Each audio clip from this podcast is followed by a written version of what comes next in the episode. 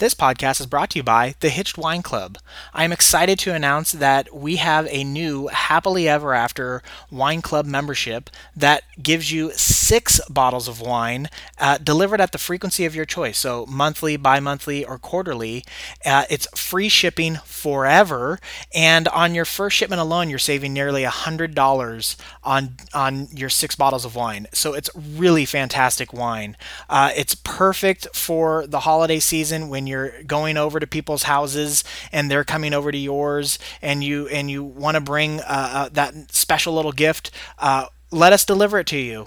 And when the holiday season's over, you and your spouse will continue to get great wine again at the frequency of your choice. Uh, so don't wait. Go now at hitchedmag.com and click on the wine club link. Happy holidays. You really want to know what love is? Yeah. Yes, tell us. More than anything in the world, Ron. Well, it's really quite simple. When you're married, you'll understand the importance of fresh produce. Shut up. Just shut up. You had me at hello.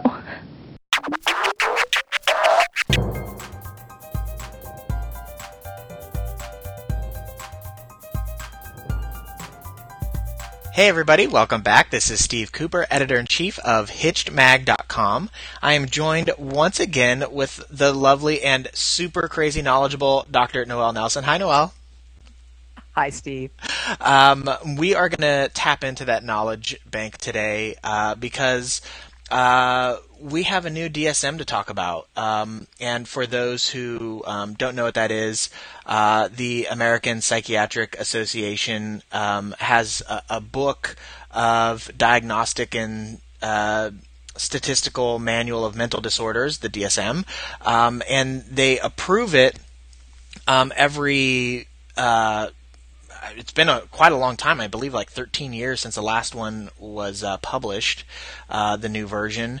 And so for the last couple years, um, there have been 1,500 experts uh, in psychiatry, psychology, social work, etc., um, weighing in on things to include or take out of the book. Um, it has gotten input from 39 different countries, and uh, on December 1st, 2012, they just announced that uh, the final book has been approved and it will publish in the spring. I think the month is May of 2013.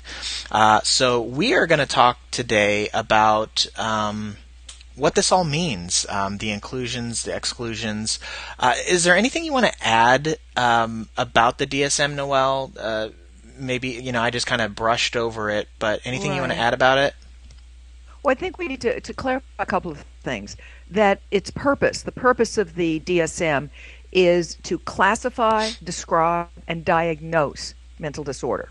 So it's a huge undertaking and it is used primarily by psychiatrists, but also by psychologists and social workers and so forth.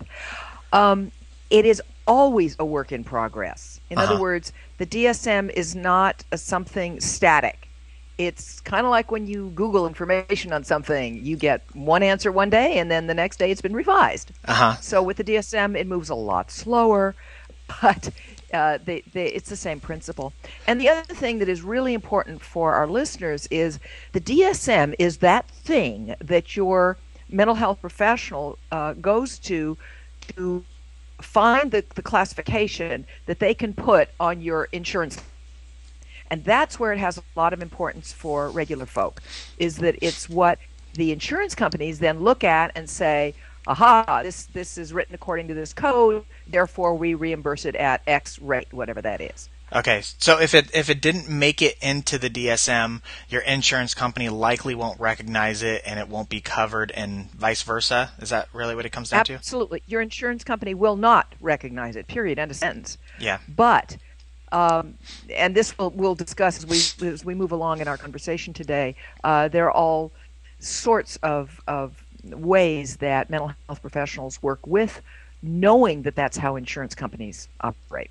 Mm, okay, and this also comes down to. Um, uh, so, if something's classified as a disorder, does that also mean that uh, we can start prescribing? I say we, uh, that the professionals within the field can begin prescribing pills and things of that nature?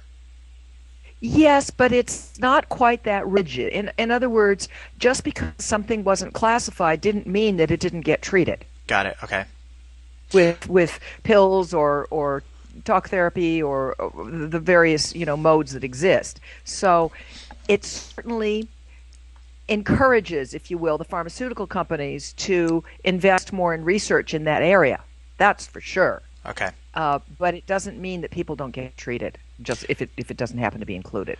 Okay. And I think this is a good segue to talk about one of the probably the maybe not the most important or uh, but definitely I guess I you could say the the most talked about well one of the most talked about and definitely the sexiest uh, which is the the rejection of uh, sex addiction being in there did it surprise you that it was rejected Not really. Um, what people don't realize about the DSM is that the, the when they put the DSM together, it is called on purpose the Diagnostic and Statistical Manual. And the thing with sex addiction is that sex addiction is very sexy. In other words, it it makes a big impression. But the problem is is that having lots of affairs does not qualify as sex addiction. Sex addiction is a, a very devastating and quite horrific disorder. It's not just someone who likes a lot of sex. And so, for the DSM to include it as a category of mental disorder, it would have to be much more prevalent in our population. And that's the part that I don't think most most lay people know. Uh, you have to know how the DSM is put together, and it is not just diagnostic; it is statistical. So even though you're talking about it and you're you're you're recognizing it as a disorder the way you're talking about it, you're saying that it wasn't included just because there's not enough uh, there's not enough people who suffer from it, or there's not enough statistical evidence of people suffering from it. And you, I guess my follow up question to that is: Do you believe not having um, a, a large enough body of people means it's not worth inclusion? I, I would really be reluctant to say that something isn't worth inclusion, but let's put it this way. If you start specifying absolutely everything as a disorder, the DSM almost loses its value. Okay. It's too difficult, too cumbersome to work with. But let me give you an example because I think this will help. The DSM definitely changes and morphs as society changes and morphs. For example, the DSM 3, which was, I think, in 1950, defined people with problems with alcohol as alcoholic, or excuse me, DSM 2, Define people as alcoholics and put it in the category of personality disorder, which really was harsh in the sense that people were slammed with, well, that's who I am, as mm-hmm. opposed to this is a problem I have. The DSM 3 changed that and put, they dropped alcoholic, alcoholism, and they now they then considered alcohol abuse and alcohol dependence. And they put those in the larger framework of substance abuse. It was no longer a personality disorder.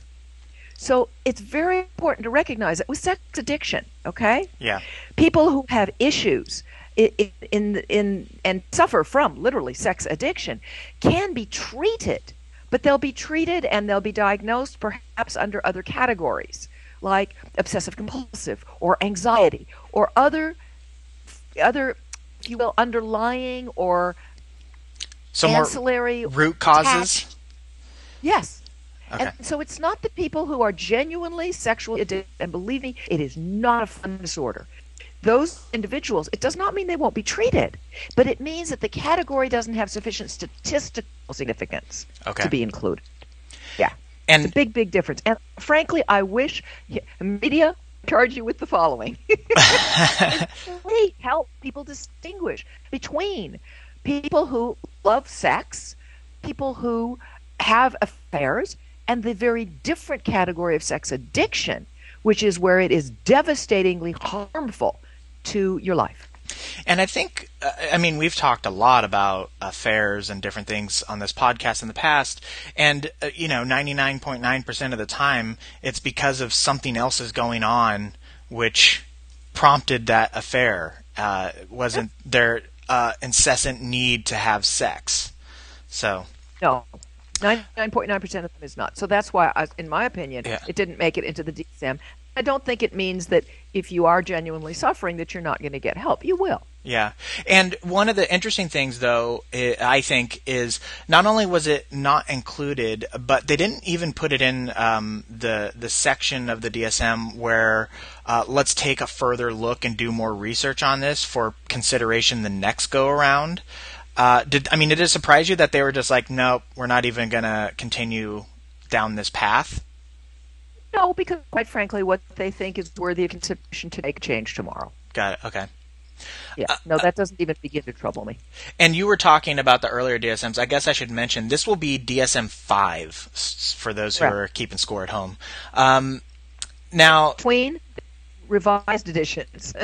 yeah. In other words, it wasn't 15 years since the last DSM. There was in after the DSM four, there was a DSM four R. I mean, there's there's sort of um, intermediate versions, but for them to actually launch the whole new yeah. one is always a deal. Like software, it's you know 7.0, 7.2, 7.3 before they do the big the big change.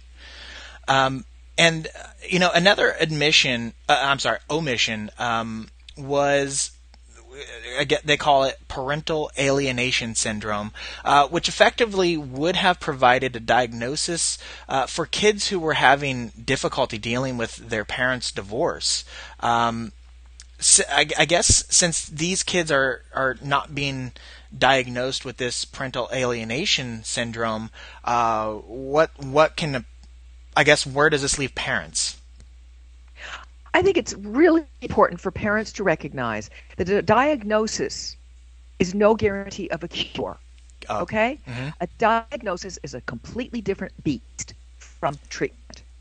And what a parent needs to look for isn't a psychiatrist or mental health worker who's particularly good at pinning categories on their kids, but needs to look for a mental health professional who is compassionate and knows how to work with children.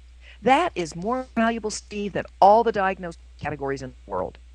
And quite frankly, a mental health professional will assign a, a category to the child uh, which allows treatment to happen. Mm-hmm. Anxiety, I mean, frankly, if you're a kid, if you're having that kind of problems with your parents' divorce, you're anxious.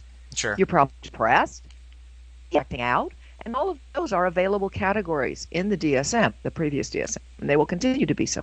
So I think that it is, it, it can be troubling on the surface, but more importantly is to remember a diagnosis is not a cure mm-hmm. or a mm-hmm. treatment, and to look for the, the and they are many the marvelous mental health professionals who specialize in working with children and who do a fantastic job. And I, am I'm, I'm so glad that you brought up that that point too. That a, a diagnosis uh, doesn't mean that there there's a cure or vice versa. Um, uh, that's a really great point. Um, it, something new that has been recognized is um, you know this was something that had been um, included before but not given uh, I guess its full recognition uh, that depression um, you can now be depressed for uh, the bereaved. Um, so you know, a spouse, a family member, somebody um, passes away, and before they they saw this as um, you know, they recognized that you were sad, but they weren't diagnosing you as somebody who was actually depressed. Uh, do you do you think this is a, a good call on this one, uh, recognizing that people can go into a state of depression after they lose someone they love and close to them? Well, there are there are two different phases. In other words, there is a normal grief process, uh-huh. which lasts a certain amount of time. And what this category addresses is people who, once they have, if you will, gone through that, that time of the grief process, were not able to let go mm. and just sank lower and lower into depression. And I think it's, it's absolutely legitimate. And I think what it reflects, Steve, is the. Uh, the deaths that are occurring in our society that are unexpected that might lead some people to post traumatic stress disorder. For example, just yesterday there was a shooting in the Portland Mall. Mm-hmm. I think if you lost your, your, your wife, your daughter, your husband, your, your cousin, whatever, in that, that it might be very difficult to go through a normal, quotes unquote, grieving process and release. I think that those sorts of deaths, that kind of thing, the school shootings, uh, innocent bystanders who get killed in drive-bys, uh, the the number of military deaths that we've had, terrorist 9/11 deaths, all of those I think have complicated the process of bereavement.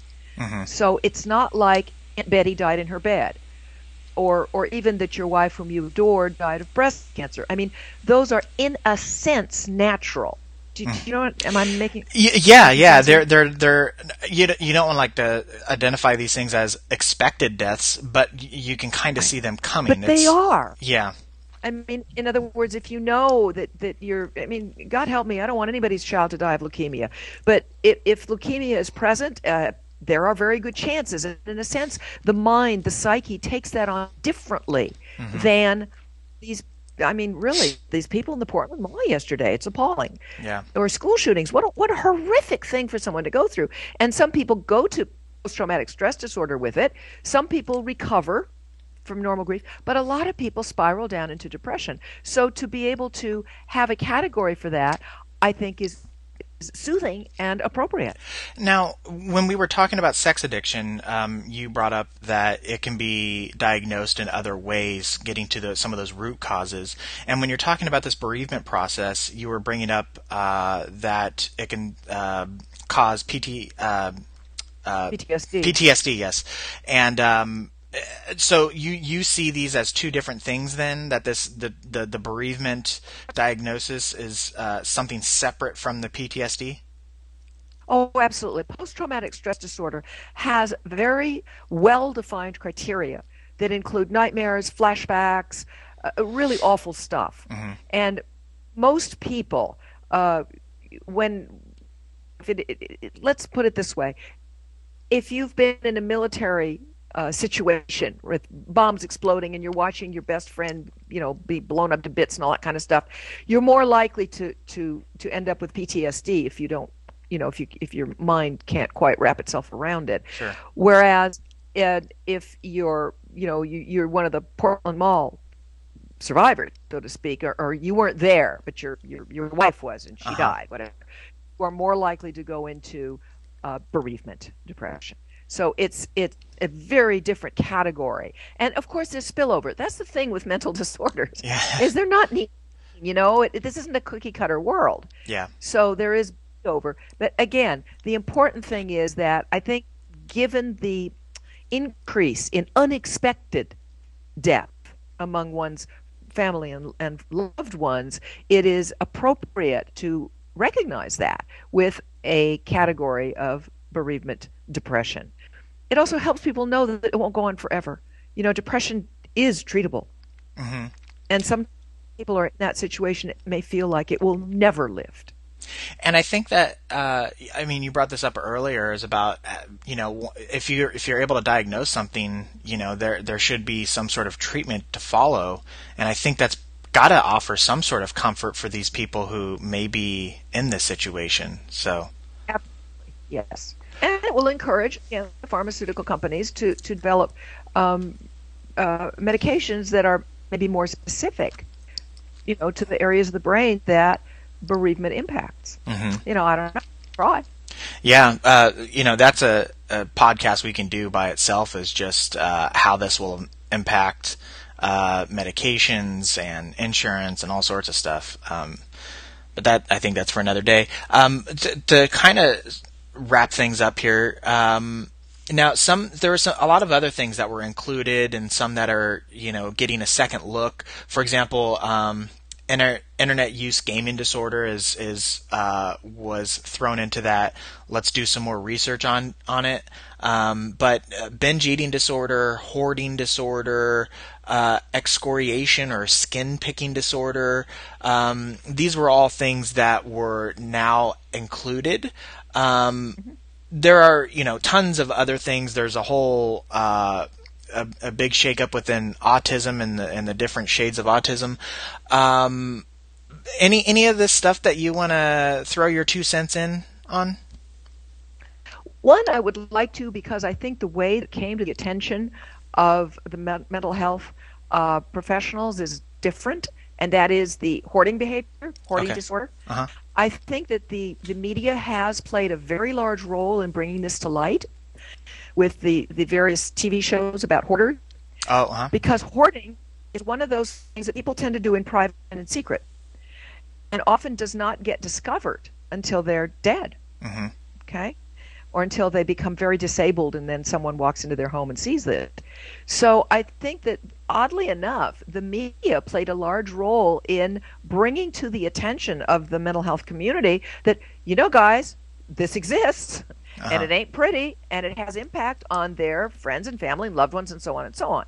Um, I'm not here doing an advertisement for the show The Hoarders, uh, but I think it's part of recognizing that the DSM respond to what's going on in society. Just like when they dropped alcoholics as that's it, you're doomed for life, and and recognize that it was a, a, an abuse issue and not a personality issue. I think that with hoarding, they've started to recognize it's not just crazy Uncle Fred, you know, of which there may be two in the entire state, but rather that there are a su- su- sufficiently significant number of people who do suffer from this disorder, and it has been very private for a very long time. This seems um, uh, uh, uh, two two things. A quick little tangent here. I was reading yesterday that. Um, God, I don't remember if it was hoarders. It was the one where they go and they open up the containers and you know there's all Yes, that stuff stor- in there. Store, yes, thank you, Storage Wars. So it was that one. One of the uh, cast members. TV, Steve. What's that? Keep up on your reality TV. I, I see. I don't watch it. I, I caught this in the news. So, anyways, one of the cast members said uh, he's suing the company um, because he was talking about how it's it's completely rigged and that they stuff items into these storage containers and sometimes the bidding itself isn't even real. So, anyways, I just thought that was an interesting little aside. Um, but not terribly surprising. no, and I, you know, I, I read it and I was like, well, of course, because if you watch any reality TV and you think any of it's real, I, you know, I, you know, you might be diagnosed with some disorder. It's all sta- staged in my book. Um, but the thing with the hoarding issue, which I find really interesting, and I'm not dismissing it, um, is I feel like this is kind of one of those 21st century uh, issues um, where we, like in a consumer society, we have, I guess, the luxury of being hoarders. Where No, I would no. Hoarding is not about materialism. Hoarding is a compulsion, okay, and it it it existed way back when all people hoarded was newspapers. They just picked them up off the street and you know made shelves and and you know just made labyrinths in their house out of newspapers piled one on top of the other. Hoarding is is I think your um, the point you're making, Steve, has more to do with consumerism, which is a 21st century disorder, if you will, and, and really has not been classified as such in any way, shape, or form because so many of us are guilty of it. We'd all be, you know, trotted off to the loony bin. Um, but hoarding is a compulsion, and it, it it they probably make it look sexier on TV than it really is. Um, because it's not necessarily about ladies who go on, on QVC and buy up everything you know that the television suggests. Hoarding is much more about collecting obsessively items and the the absolute need to keep everything. People used to do it with balls of string. Mm, okay. You know, make great big balls of string and kept them all over the house. No, that's a that's a really great point. That's a really great point. Because I mean, I I, I mean, it, it's it's clarified it for me. Uh, as as I think the, I think the compulsion aspect of it is uh, what what brings clarity to this issue, rather than just collecting stuff. Because I think there is like there is a difference between being a collector and you know collecting a whole bunch of Star Wars paraphernalia, for example, and having that compulsion, that need to if you see something you have to get it, you know, regardless of the circumstances. What you'll notice is that genuine hoarding often is eclectic. It's anything and everything. Got it. Okay. I mean, it's whatever. So so basically what you're what you're saying is my piles of magazines that I have because it's singular uh, I, I I I avoid this diagnosis. Well, it depends. Can you still walk through your house? barely barely. Uh, always, mental disorder always has to, and this is on a more serious note, Sure. it always has to be creating a dysfunction in your life. Okay. So you can collect your National Geographics from year one, and if it's not interfering with your life, in other words, you're able to go to work, you're able to maintain your relationship with your wife. Uh, you don't happen to have children, Steve, but if you had kids, if it didn't interfere with your uh, ability to raise your kids and enjoy your kids, if it's not creating a dysfunction in your life, it's not going to be a mental disorder. And, and that's maybe the most basic uh, a bit of information that we can convey if it's causing some kind of dysfunction either in your life or your ability to relate to others then it's going to it's going to be going close to mental disorder if it's not creating any kind of dis you or your family or your friends or anybody like that then it's not a mental disorder Okay. So bad It makes you decisions. yeah. Bad decisions don't qualify as mental disorders. They're just bad decisions. Yeah not unless you're making them over and over and over again and they are impacting your life in some really awful way Got it. Okay. Perfect. Um, I, you know, this is, I, I just find this whole thing fascinating because I, it affects so many things as we talked about the, and, you know, the entire mental health industry is going to be impacted by this. Uh, so I think it's great that we, you know, you shared your knowledge on this topic and, you know, maybe back, maybe, um, in the future, around the time that it's actually uh, published, we can revisit some of the stuff as as more information is given out, or we start to see some of the impacts of this. Because I think we're going to see a lot of stuff, you know, along with the healthcare changes within the country. Uh, plus, you have some new rules coming out here with this book. Uh, so uh, this is this is definitely not going away. And as you mentioned, it's a, it's an ongoing Wikipedia type uh, publication that's constantly being updated and revised and tweaked and changed. So lots of good stuff.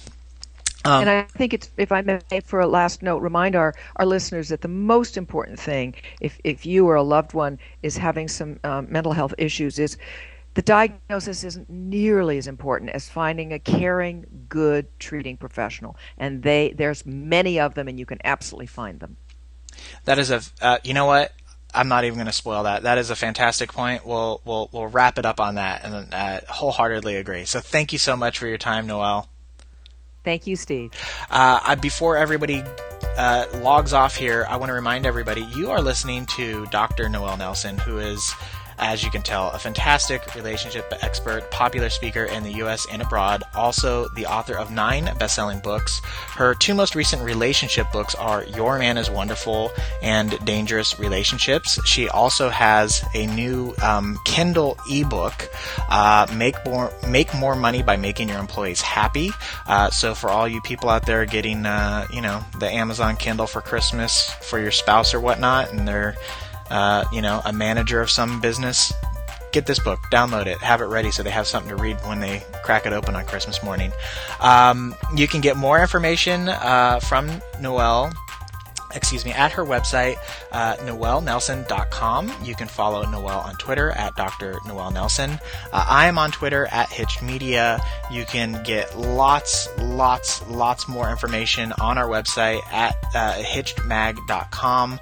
Uh, tons of stuff from Noelle. Uh, be sure to check out all of the past podcasts. Lots of really great information there.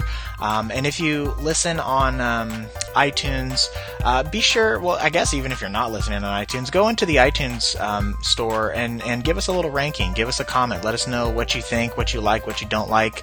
Uh, we, you know, we are in a constant, just like the DSM, we're constantly trying to evolve and change and tweak to make things better for you. So let us know what you think. Um, and that'll do it for us. So one last time, thanks, Noelle. Thank you, Steve. Okay, take care, everybody. I just want to say one thing to my wife who's home. Yo, Adrian! I did it! They certainly got the idea. They feel free to express love. It's worth all those awful frank discussions at the dining room table. Hitched entertains, educates, and inspires married couples.